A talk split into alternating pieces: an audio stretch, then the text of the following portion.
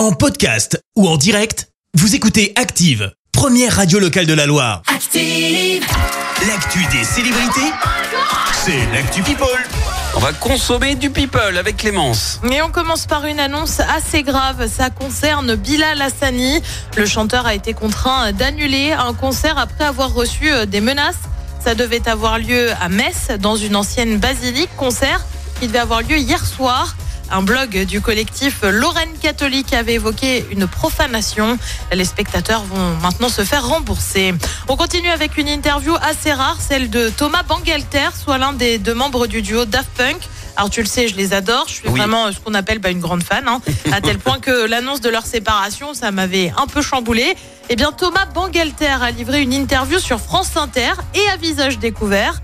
Il a évoqué la fin des Daft Punk. Il affirme être très content d'avoir refermé cette histoire qui durait depuis 30 ans, hein, quand Oui, même quand au même, passage. ouais. Bon. Il a livré aussi une petite anecdote sur les fameux casques. Il est clair, ben, on voyait pas grand chose dedans. Je te lis ce qu'il a dit. on a joué à Bercy, mais je n'ai rien vu. La visibilité était extrêmement réduite dans les casques. On ne voyait rien.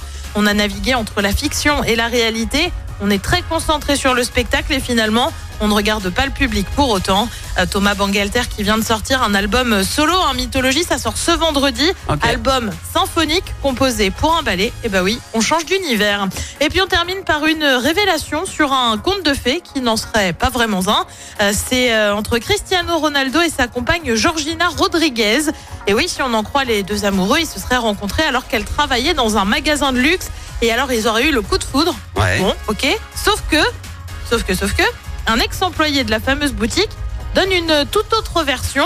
Cette fois-là, en fait, il se serait pas parlé. Et bah oui, Ah ce bon genre de clients, ce sont les responsables du magasin qui s'en occupent, pas nous, a-t-il indiqué. D'accord. Les deux futurs amoureux se seraient en fait revus lors d'une soirée. Là, ils auraient appris à se connaître un peu plus. Oh. C'est plus classique, mais tout aussi mignon. Pas besoin de mentir dessus. La vérité finit toujours par éclater. La preuve. Ah, Merci. Clémence. Je te retrouve dans un instant pour le journal. Et on parlera de la mort de cet agent de la SNCF à Château-Creux. De la drogue a été retrouvée dans le bidon.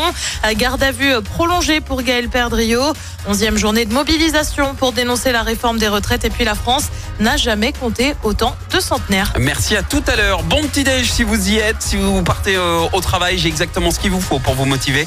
Dans un instant, les Spice Girls en sélection Gold. Mais d'abord, voici Merci, vous avez écouté Active Radio, la première radio locale de la Loire. Active.